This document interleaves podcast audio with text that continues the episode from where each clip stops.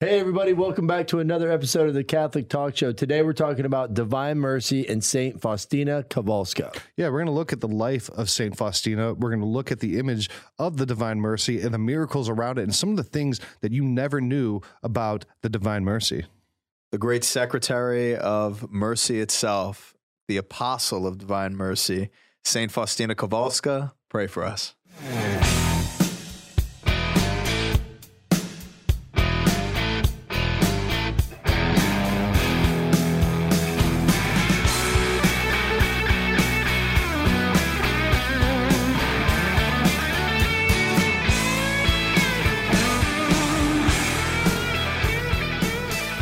Great. It's good to have you guys back in the studio. Ryan Delacross here with Father Rich Pagano and Ryan Shield, of course. What's up? I love this. This is my favorite topic. This one's for you. And if I had the privilege of a girlfriend in heaven.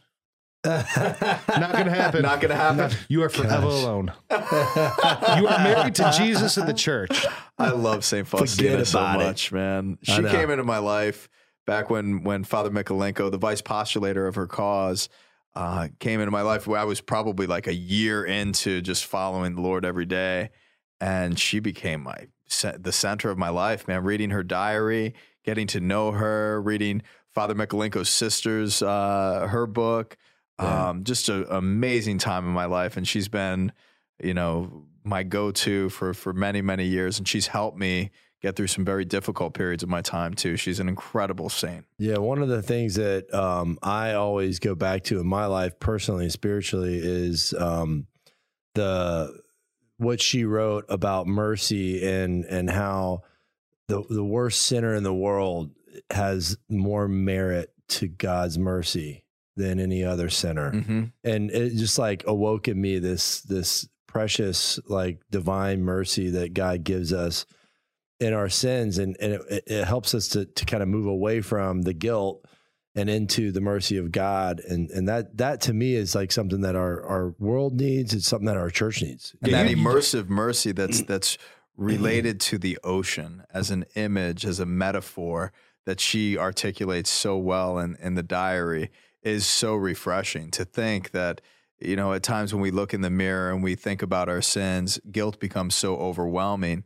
But to realize that there's a greater overwhelming force, and that is the ocean of God's mercy that can wash away any amount of guilt or any amount of shame associated to whatever sin that you've committed. Yeah, you touched on something I think really important is just how much of a lack of mercy there is in the world and how the lack of mercy leads to so many people carrying around just unbearable amounts of guilt and struggle, and how necessary and how super abundant the mercy of Christ is.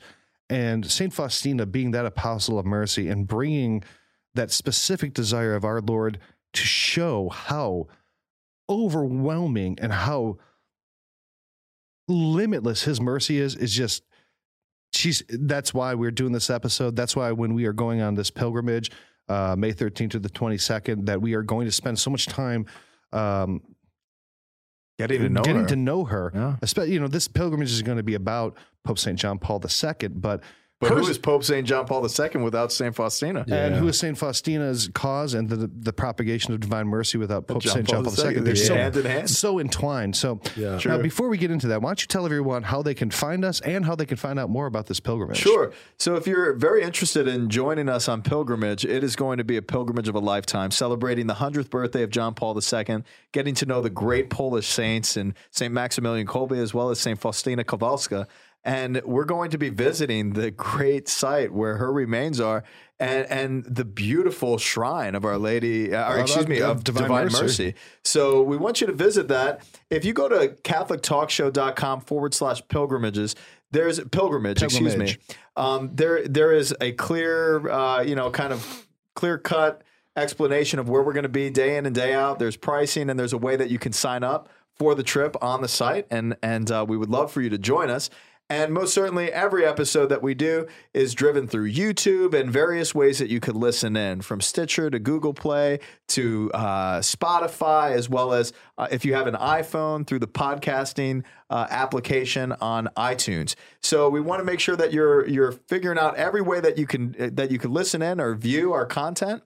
If you are listening in, be sure to subscribe on all of those channels, as well as YouTube. If you're viewing our content, be sure to go to YouTube and type in Catholic Talk Show, hit the subscribe button, and click the little bell next to the subscribe button so you can get everything that we produce.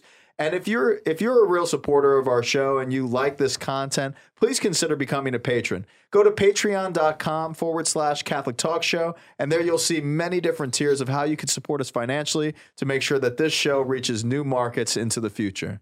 All right. Well, thank you for that, Padre. Yeah, man. Thank you for this show. I love St. Faustina, as you know. You know, I used to teach catechesis in confirmation prep, and toward the end of the year, this kid came up, and a number of the kids got me gifts. So I opened up this one box, and I pulled out, it was a statue of St. Faustina. And I looked at it, and I'm like, sweetie, how did you know that I love St. Faustina? She's like, Rich, you talk about her like almost every class. Yeah, St. Faustina is remarkable. And the story of the propagation of the Divine Mercy is remarkable, and the twists and turns that it take. And some of the things that people, I don't know, I think people don't realize how miraculous this image is and what it has done for the world. So I think let's get back to, and start from the beginning. St. Faustina, she was born in Poland in 1905 and was born as Helena Kowalska. And she was, by all accounts, more or less a very average girl. She was the third child of 10, poor family, religious family, but nothing particularly remarkable about her. But she, in the recountings of her life, she tells how she first felt the calling to religious life. And when she was when she was 16 years old, she was at a dance. But even prior to the dance, she had a desire to become a sister from very, very early on. But her father strictly forbade it. And he was very staunchly in the position that she was not to become a nun. And then fast forward, she was obviously very hurt by that. Mm-hmm. But then fast forward to this dance where she had gone for many years feeling very despondent about the fact that she couldn't proceed toward religious life. Yeah, so she went to a dance with her sister, Natalia. And at this dance, she had a vision of Jesus. And she ran from this dance and ran to the local cathedral. And was it a dancing Jesus? No, it was a wound. It was a wounded Jesus, yeah. And he had the crown of thorns, and it was the suffering Jesus. And he said, "How long are you going to make me wait?" Oh, wow. And imagine that, because this is just a girl at a dance, mm-hmm. trying to be a normal kid, whatever, mm-hmm. has this vision of a suffering Christ, and is so overwhelmed she runs to the cathedral, for which I can only imagine was her response of looking for a. Like, oh, I need to get to a holy place. And there she recounts that Jesus said, leave immediately and go to Warsaw and join a convent. And she packed her bags the next morning, got on a train, and went to Warsaw with no plan, no money, young girl with nothing to her name, and just went immediately to the first church that she found and attended Mass. And from there, she's tried to join a bunch of convents and was wandering around the city like, what should I do? Jesus, wait, I mean, come on, you got me in a mess here. Knocking on convent doors. And they're all like, go away, little girl. Yeah, and it's like, here's this young girl saying, Jesus is calling me to be, a religious sister, a nun. Yeah, and she did not have... She was so poor. I mean, you had to be able to... The dowry, and all that, yeah. And she couldn't provide it. I mean, she's essentially a runaway. So this is going on for like a while, like a full 2 years. She's wandering essentially around Warsaw, working as a housekeeper, taking any odd job she can, trying to get into a convent. It's crazy. She worked very hard in those years to be able to provide for that dowry. So yeah, what happened was she finally found an order that would take her, but they said, what you need to do is you need to be able to pay for your own habit. Mm-hmm. So she got on an installment plan with the convent where she went and was working and cleaning houses and taking all that she could to give to buy this habit and just keeping just enough to live on. Did habits cost a lot of money back then or something? No, but she was broke, man. No money. Yeah. But finally she was, she entered into the Congregation of the Sisters of Our Lady of Mercy, and on April 30th, 1926, she finally received her habit and took the name of Sister Maria Faustina of the Blessed Sacrament. And in 1929, she took her first religious vows as a nun. Now, well, where does Faustina come from? Because her name was Helena Kowalska. So where does Faustina come from? Faustina, there's a lot of saints like Faustinius, and they're kind of more obscure Roman saints. Okay. So, interesting to look into. Yeah, I don't know exactly why she took that name. Actually, I did at one point, and I can't quite remember. Yeah, I don't recall either. But still, the courage and the devotion of this girl to be at a dance with her sister, young, and then just take off and then live essentially a vagabond life in a distant city, trying to get, I mean, guys, I mean, there's days where I struggle to get out of bed to get to mass. Mm-hmm. You know, the devotion here, I think, was an early sign of just how special this saint was going to be. It's also, too, the journey of the journey of, you know, once you fall in love with Christ or you have this encounter, that it's never really like a clean break into something that's like, yeah, this is, yeah, you called me, here I am. It's never that way. It's all, there's always a struggle. There's always your faith being tested. There's always something that gets in the way. There's always human interactions that deter, detract, you know, and it reinforces and empowers you even more when you land, right? When you land that plane. Mm-hmm. And that's a great segue into her life as a religious, because that was exactly what her life was met with in respect to a lot of opposition, a lot of, you know, people questioning these locutions, these religious experiences, you know, where she discovered the relationship that God was calling her to in relationship to Father Sopoćko, her spiritual director. But I think what you were mentioning too, Sheila, is we could see very much from the infancy of this call that the type of vocation this was going to be a very dramatic one and a dramatic one for sure. So St. Faustina, her whole life, she experienced visions of Our Lady and our Lord and different saints and and also demonic oppression. Mm-hmm. And she was really troubled by this, and a lot of religious, her spiritual directors would kind of say, "Oh, you're hysteric, and this is, are you schizophrenic? What's going on here?" And she kind of had a lot of suffering because people discounted this. Now, finally, her religious order moved her to Lithuania, eventually, and then she was moved to one of the houses there, and there she met Michał Sopoćko, and he was the first one to say, "Hey, sister, there's something here." And she shared with him that the vision that she had of our Lord, and she wrote in her diary that she had a vision of Jesus, that he appeared to her in her cell wearing a white garment, and one hand was raised in the gesture of blessing, the other was touching the garment at his breast, and from beneath the garment, slightly drawn aside at the breast, there were two emanating large rays, one red, the other pale.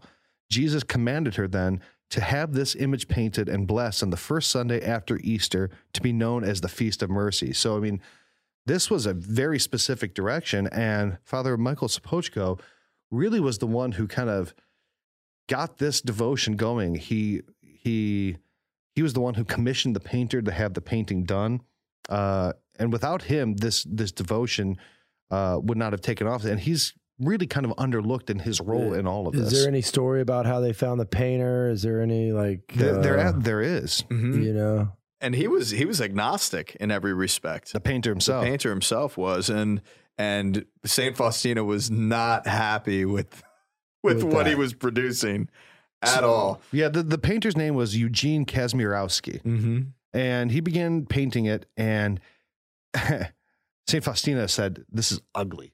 And she did not like it.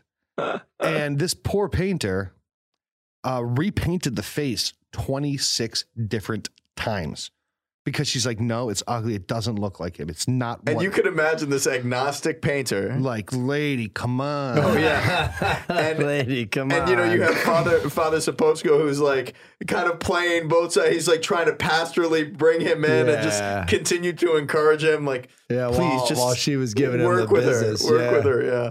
That's great. Yeah. So, you know, and I think one of the things is that the image is not like Our Lady of Guadalupe. It is not drawn by the hand of God, right?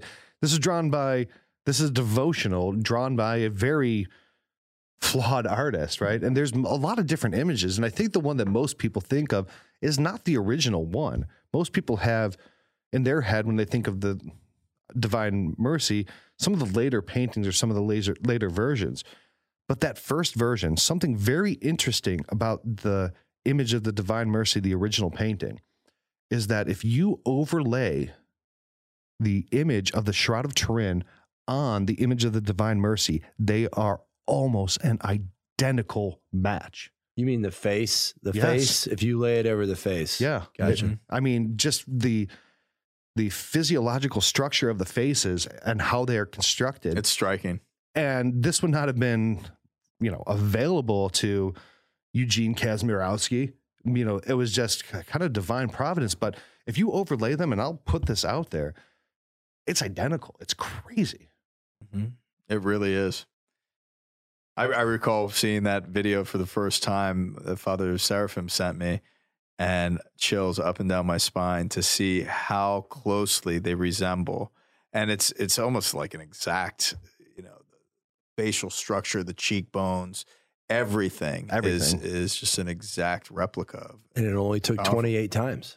26. And a lot of frustration. Patience. And, oh yeah. So when we think we keep on coming back to the same limitations and the same frustrations, and we're getting tired of the suffering and the toil of life, realize that God's working out a miracle in your life. So be patient. Right. Yeah. That's right. So, but not too long thereafter, Faustina was never really in good health. She kind of suffered poor health her whole life. And her health started to decline pretty rapidly. So that first image of the Divine Mercy was painted in 1934. And by 1938, she was dead. Whoa. Yeah. She did not have, I mean, she was died. In her 30s when she died. 33. 33. Yeah. Yeah. She prophesied her own death. Yeah. Yeah, she's a total mystic. Yeah. And, you know, in bed, her suffering, she really reunited them, but the visions continued happening. Mm-hmm. And, you know, even like one of the things before she died, when she was, you know, really ill, she predicted that World War II was going to happen. I mean, this was a really mystic saint. Yeah. Very prophetic. Predicting World War II, saying a terrible war would break out. And it did. And the story of the Divine Mercy is also very tied to World War II. So after she died, Father Michael, Blessed Michael Sopoćko, was able to start. He started having this image and this devotion and this chaplet of Divine Mercy, starting to be printed out and spread right on these prayer cards, and. The fate of Poland in World War II, a year after St. Faustina died, Poland was invaded by the Nazis. And this prayer card brought so much hope and so much, I guess, national pride and unification in the face of just this monstrous, barbaric invasion.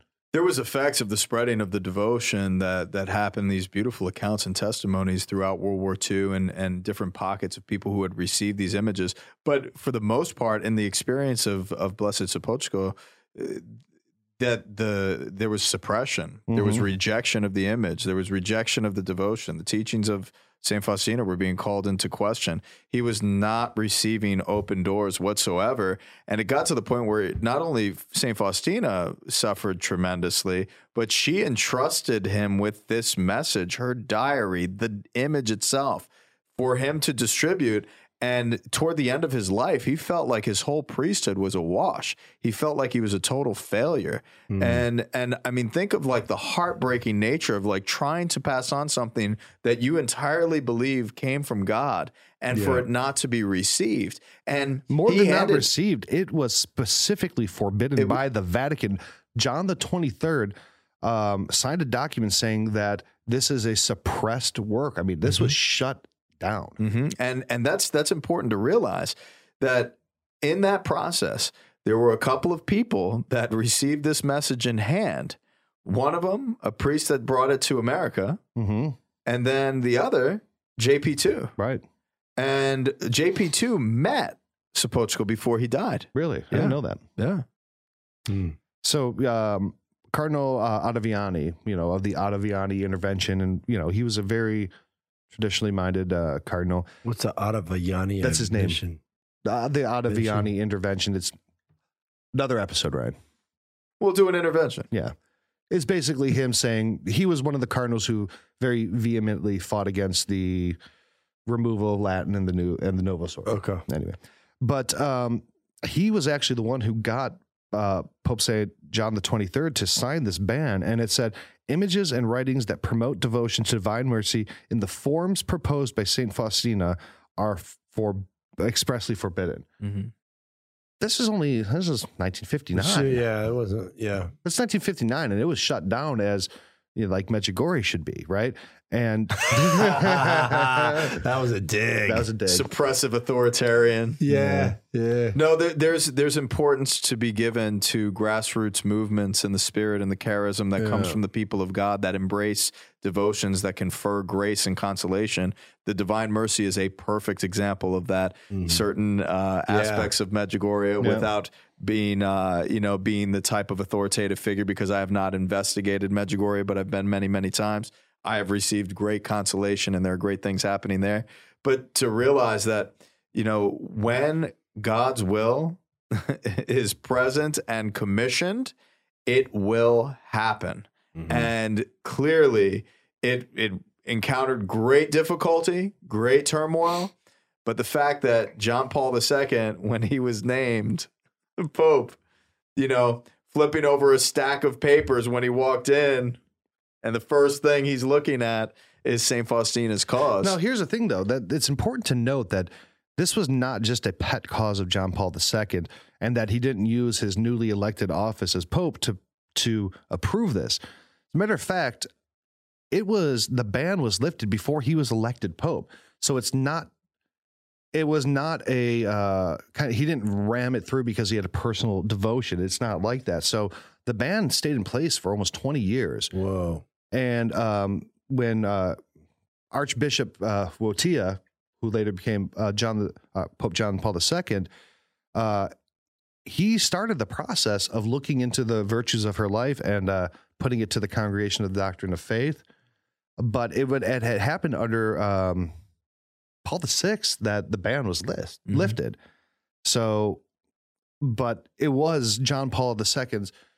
So the reason that it was banned was because the Vatican was provided with faulty translations. The translations were terrible from the Polish. Because, you know, these translations were coming out of first Nazism and then the Eastern Bloc of communism, and transmitting this book in its proper sense was really difficult. So it kind of, to my understanding, that it had went from Poland to France, where it's translated into French, and then from French into Italian, then given to the Vatican. Ooh. And by then it's telephone, and the theological virtues of it had been obscured by all these steps in translation. And then, you know, under, you know, the communist bloc of the next 20 years, it really took a strong bishop who could stand up to communists like JP2 Polish, that new Polish, to so then read the original, to provide the proper translations. And once they saw the proper translations, like, oh no, wait a second, oh no, this is fine, right? This is okay, and beyond fine, it's without error, and theologically is related to a Thomistic theology. And you know, people just reading it without knowing the history of Saint Faustina could say that this person is very well knowledged in relationship to theological structures and systematic theology. Yep. She is brilliant. And my prayer, and I pray that I could see this in my lifetime, which would be incredible, but to see her named a doctor in the church would be a tremendous attribute and very fitting attribute to her, her contribution. Something really interesting is that how intertwined John Paul is with the Divine Mercy. And this is a really interesting fact, is that he is the saint who opened her cause, beatified, and canonized Faustina. He died on the eve of the Divine Mercy. Mm-hmm. He was beatified on Divine Mercy Sunday, and he was canonized on Divine Mercy Sunday. So the story of the Divine Mercy is so tied to Pope St. John Paul II. So when we're on this pilgrimage exploring the life of our beloved Pope, it makes no sense for us to not really explore the Divine Mercy and go and venerate the relics of St. Faustina, because it is so intrinsically tied to him. True. It is very true. Yeah. I'm thrilled about this trip. So before we get into a few last points, why don't you tell everybody about our sponsors? So let's hear from our sponsors. We want to give a big shout out to our sponsors, Exodus 90, as well as Hallow. Exodus 90 is a great program out there for all men considering taking the next step in their faith journey. With other brothers, they spend 90 days living austerely and praying and performing different acts of penance and austerity. Now, I've done this experience. Cold showers aren't too bad. And praying through Exodus can only give you a greater sense of an impetus to break through the chains of your own life with other brothers, finding greater freedom in the prayer life. We also want to recognize our sponsor, Hallow, a great application that has quickly become the #1 prayer app on the App Store. So be sure to check out Hallow, and there you'll find all these beautiful prayers that they've uploaded, from daily meditations to rosary to scripture, Lexio Divina, and so much more. These young people were inspired by the applications like Calm that are out there, and this helps people calm down and meditate and center their thoughts. Well, this is a great form of meditative prayer in the Catholic tradition that's being driven through an application. Hallow creates a wonderful sense of our Catholic heritage of prayer, and they have just about everything, and they're continuing to expand their product as time goes on. So be sure to check them out. And if you do, visit their website and use the promo Catholic Talk Show, and you'll get premium content for 30 days. And by using that, you'll be able to explore their full capacity of what they're offering. So be sure to check out Hallow, a great app for prayer. All right. Thanks for that, Padre. So, I mean, what does devotion to Divine Mercy look like in your guys' lives? Like, how do you, do you guys have a particular devotion to Divine Mercy Sunday or the Chaplet of Divine Mercy? Do you have that image in your house? Ryan? Yeah. I got an icon that this lady did in San Diego. It's just really beautiful. It's just kind of like his head, his face. And when I was in the seminary, I read the diary, and it just seemed like such a very, like you were talking about systematic theology and the structures of theology. And I think more of an academic, when you say that, dissertation or academic, but when I read the diary, it was deeply spiritual to me. It's like deeply spiritual and beautiful. And it just blessed me a lot. It was a very big book, but, then praying the chaplet and stuff like that. When my kids were little, we would play this, there's a Divine Mercy chaplet video online. It's kind of weird if you watch it, but you can play it. And we used to just go to bed every night with the kids and just put it on and sit down with them, because, you didn't want mom and dad near you. So we put this on, they just be out, That's excellent. And so I mean, I don't know. I'm in need of a renewal, I believe, in this particular regard. I think this pilgrimage could be something that would provide that. And obviously learning a lot about the information surrounding it certainly helps, because For me, the sense of the diary has been a huge part of my journey as well. And you're right. When it comes to the theological analysis, it's more of the interactions that Faustina has with Jesus and these interlocutions that she has that was analyzed. That was a $6 word. Good job. What's an interlocution? It's like talking. It's, yeah, yeah, it's the inner voice of Jesus in her prayer life. She would also hear, you know, very audibly and also see him visibly in apparitions. But when it comes to interlocutions, that's something that's happening within hearing the voice of Christ. And all of that was analyzed. But what you brought up is a very great point. It's a dialogue, and it's also her theological ruminations and just very mystical sharing of her testimony of faith. In many different regards, so it's true. It's truly a diary. It's not like a you know the method. The Summa. It's not Thomistic. Yeah, it's not Thomistic. But the structures of how she articulates in this relationship has been analyzed and related in that way. Are there any like mystics that have produce works like this and before? Because, you know, you look at like St. Thomas Aquinas or, you know, some of the church fathers, and you don't get that mystical, you know, you get more of a doctrinal, you get more of a... I say Teresa of Avila. Teresa of Avila, without a doubt. Okay. That's the first person that comes to mind. But the Confessions of St. Augustine. Yeah. So the Confessions are driven in a similar light, but you could tell that Augustine is driving at very systematic thoughts. And he's like, I'm going to convince you very persuasively. Yeah. Faustina's dude, she's journaling, man. Like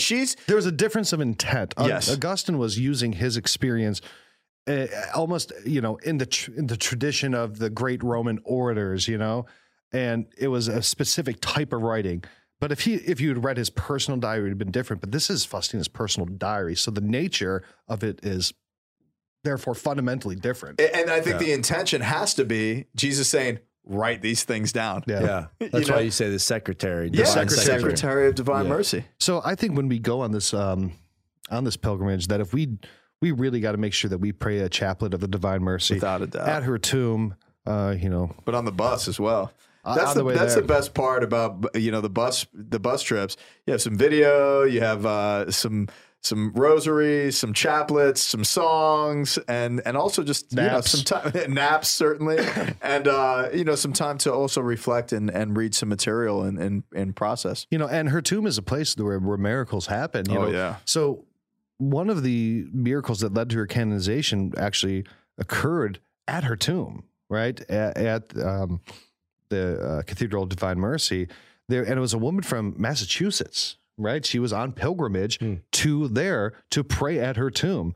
So if anyone going on this pilgrimage has causes to bring with you, this is a very powerful place. Now, we're going to a lot of places where you can pray, but bringing these causes to St. Faustina's tomb, very powerful. So this woman from Massachusetts was on a pilgrimage there, and she had been suffering from a disease that like was destroying her for decades. Like it was so bad that one of her legs had been amputated, and it was incurable, and it was wasting her away.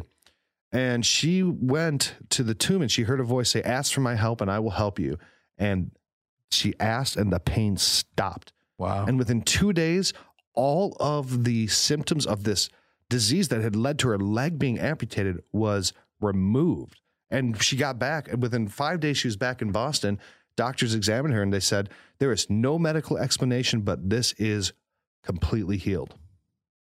And she had witnesses that were with her on this pilgrimage. It's pretty awesome. Listening to that story, I'm getting more and more excited. I can even see her tomb in my mind, and just going there with the group and seeing, and going there with you guys as well. I'm just thrilled. Yeah. You've been there before? Oh yeah. Yeah. I've been twice, but this is my first trip back as a priest. So to be able to celebrate the liturgies and the masses associated with our pilgrimage, it's going to be huge. But it's interesting that you say that, because the second miracle that led to her actual canonization was a priest who said a mass, for that particular intent. So there, Father Ronald Pytel, since he was a child, he had a heart defect, and it escalated into cardiac failure, and he had open heart surgery.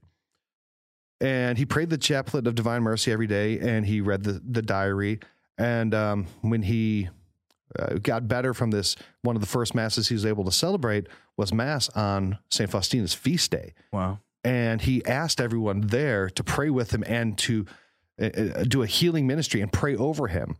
And then that night, after saying mass on the feast of St. Faustina, as a priest, he's like, he took his heart medicine, and his heart medicine was messing him up. So he's like, oh, something's wrong. My heart's wrong. And he keeps taking this heart medicine. So like 2 days later, he goes, he's like, I think maybe my dosage is wrong or anything. So they test him. They're like, well, the reason your medicine's messing you up is because you don't have a heart condition. Why are you taking this medicine? You don't need this medicine. Because his heart condition he had since a child was completely gone. So the heart medicine was now negatively impacting him. And it was complete relief of his symptoms within 3 days of the celebrating mass on the Feast of St. Faustina. That's outstanding. I love that the Feast of St. Faustina and St. John Paul II are in the same month, and it's the month of Our Lady. Mm-hmm. October. Hey. October. Wow. That's it. Lady of the Rosary, yeah. So, the Divine Mercy Sunday, that's the Sunday after Easter. That's a very... a very powerful feast. It's kind of like when you make a Sunday like that, it's pretty epic in the church. Mm-hmm. When you do something, you say, that's hey, prime real estate in the church's calendar, the Sunday after Easter, you know? And the fact that that has been placed in our liturgical calendar is pretty amazing, given the story and this background of this, you know, young lady and her struggles and, you know, the struggles of this message. And wow.